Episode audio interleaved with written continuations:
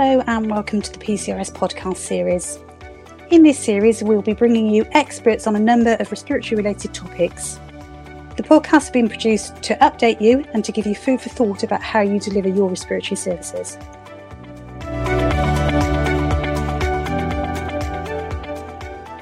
So, I'm here again, um, Jane Scullion, consultant nurse, and with my colleague and, and friend Steve Holmes, GP in Somerset. And we're going to look at risk stratification. Most of you know us, most of you are people working with people with asthma, making these decisions about risk stratification. But we're willing to be challenged in our thoughts. Um, love to hear from you if you have any comments on what we talk about. And Steve, I'm going to go over to you to start with because I know you were the first author on a risk stratification tool that came out for PCRS. Very pragmatic guide. Recommend that everybody reads it. Yes, uh, thank you very much, Jane. Great to be with you again. Um, yes, the, I'm just a bit worried now. I might say something that wasn't in the pragmatic guide that people will pick up on, but but hopefully we'll be fairly con- consistent because I think most people agree on those people with asthma that are at high risk. And I have to say, although I was the first author involved in organising it, I was joined by many colleagues from specialist and primary care who have far better expertise than I do. So I'm copping out at this point. But but I think yes, we've been through two years since this paper came out. We've been um, challenged in a way because of COVID and not being able to see people face to face. And now we're left with a lot of people, about 6% of the population, with asthma, many of whom haven't been seen face to face. A lot have had telephone calls, but many of whom haven't been face to face. So challenging to know who do we go for first and what do we do? So I think what we have to do is, is to make the best of, of what we've got. So we can't obviously have everybody in with asthma and view all of them. So we have to have some sort of risk stratification all of us know that anybody with asthma can be at risk. You know, the National Review of Asthma Deaths showed that people of all severities died, but there are those things that would make us think twice and would be really useful to address. What's your first one, Steve? I, well, I guess my first thinking point is if I'm a community nurse, how can I identify those of my patients the most at risk? If I'm in general practice, how can I do that? If I'm in specialist care, how can I do it? because we've all been affected by this. And certainly the area that I'm most familiar with in, in general practice, I would be looking at things that I can pull out of the computer, computerized medical records to identify those that I think are going to be more at risk and prioritize those first. So I do have an advantage of having um, clinical notes on a computerized record that, that will make it a bit easier. Yeah. So I think one of the things that we can pull out easily in primary care is short acting beta agonist use. And, and we talk about this in many different aspects of care with asthma. So, both in the management, both in the reduction in terms of having a greener environment. And we have this figure of 12. Where's that from? I think my memory of that is it's from the National Review of Asthma Deaths, where they, they were looking at prioritizing and said this should be a priority for urgent uh, reassessment if a patient has had 12 SABAs in the last year. And some computerized systems will pick up six in the last six months on the EMIS and SystmOne system. So I think that's where it comes from. But then if you look at GINA and the NICE guidance, they suggest that good control is needing what less than two puffs twice a week. So that's probably one inhaler a year. So that's problematic for all of us to think about. And, and instinctively, we think 12's an awful lot, but I guess it's about needed use and habitual use. You know, people who just use their inhalers because that's what they've always done before they go for a walk, before they do some exercise twice a day, just because why wouldn't you?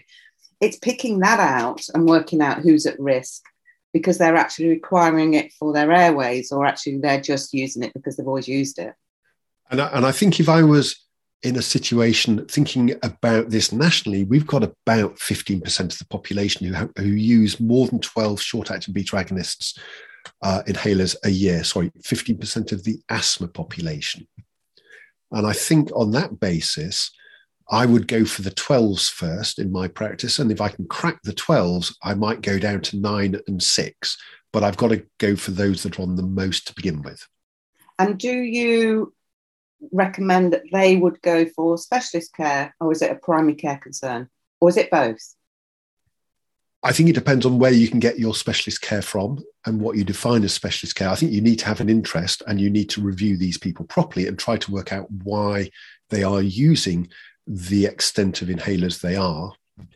And if we sent 15% of the um, asthma population, which I can easily identify next week into specialist care, that would probably result in about a million referrals next week coming into um, res- the respiratory units around the country. Or if we just sent it to specialist care, it would be 125,000, no, tertiary units, about 125,000 each that would easily be accommodated at the moment. I think, Steve, hmm. um, is the answer to that one. It's a bit like the other, you know, the other risk stratification of people who've been admitted or attended the emergency department um, being looked at because they're at risk. Again, that's big numbers. Mm, and, I, and I think probably, probably, I think the first one of those at really high risk, I would suggest are those already on oral corticosteroids all the time. And, and what percentage of our population, asthma population, would be on oral corticosteroids regularly? I'm not sure of an exact number. Do you, do you know? No, because I thought that they should have been referred before they'd got to that stage. And, and I, th- I thought the same as well. Um, I suspect there's going to be perhaps less than 1%. So it's a small number we should be able to identify easily. If you do that on a computerized system, some of them will be on an oral corticosteroid with asthma, but on it for their polymyalgia rheumatica or some other problem. Yeah. Some of them, some of them will be on regular oral corticosteroids for potentially their asthma, and I think that's where I think we should be making sure those people, even if they've been discharged from specialist care, are referred back. Okay, so that's a, a, useful tip, you know, making sure that it's not comorbidity that's the reason for the oral corticosteroids, but it actually is for the asthma control. And and and something else about, you know, how many courses in, in a year? Two or more courses is, is in the guidance? Yes, I seem to remember there was a, a good bit of research done in the UK and uh, the US that showed that the average person with asthma would have a course of oral corticosteroids every decade, about every 12 years, and would turn up at an emergency department or be admitted every 45 years. Which means two courses would be an average person with asthma 20 years of their life. Having that in one year sounds a little bit odd. It certainly does. That, that's that's that's quite a, a useful factor behind it, isn't it?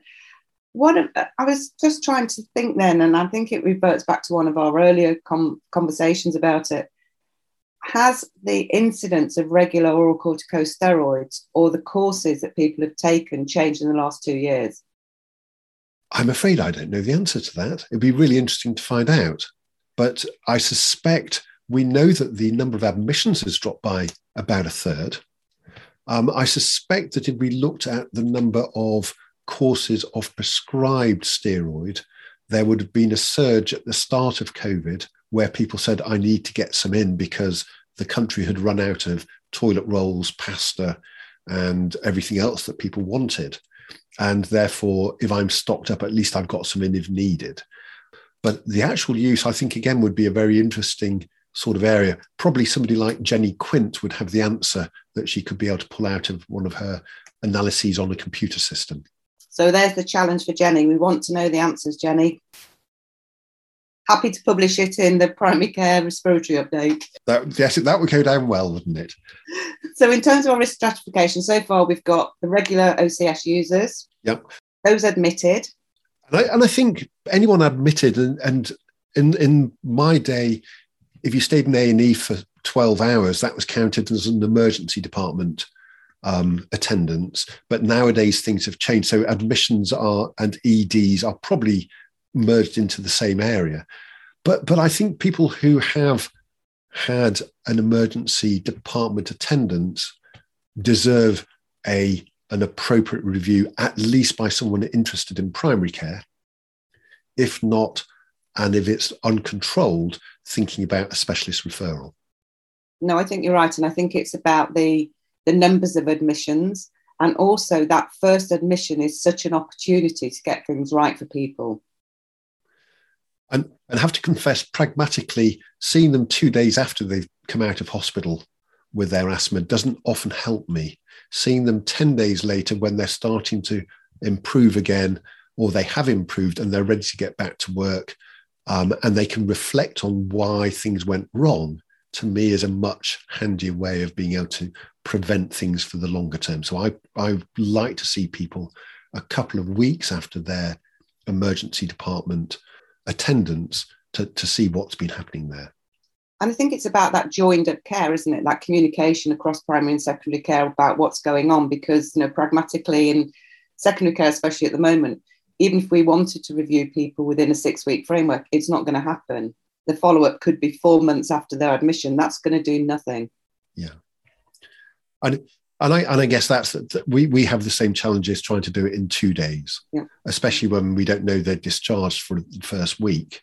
Or if we do, um, the patient doesn't phone up or we can't get hold of them. So, you know, we, there, there are big challenges to our system, but our patients it is a it should be a rare event. We should be reviewing these people properly. Okay, so we've got that. We've got the courses of oral corticosteroids and the short-acting beta agonists, and I guess you know the the fifth point this that we should cover is about those ongoing symptoms despite control. So how are we going to define ongoing symptoms and what do we mean despite control? Um, and, and I guess that's ongoing symptoms despite an attempt to control them. And I think this is the hardest one for all of us uh, in, in primary care. It's not something I can search on the computer. So I've got to rely on picking this up when someone comes in for their review or they attend for an acute presentation saying, Well, I got reviewed two months ago, but I'm still having lots of symptoms. So that's for us to pick up either at annual review or opportunistically on presentation. And I think it's reasonable to say, you know, a lot of people, if they do have ongoing symptoms, check inhaler technique, all the usual stuff. Is it the right diagnosis? Check inhaler technique, review. They often get better with minor modifications to inhaler technique or to their medications they're using. Those that are ongoing often takes three or four months to determine. But again, I think if we're not winning in primary care, we should be asking a more specialist environment to get involved.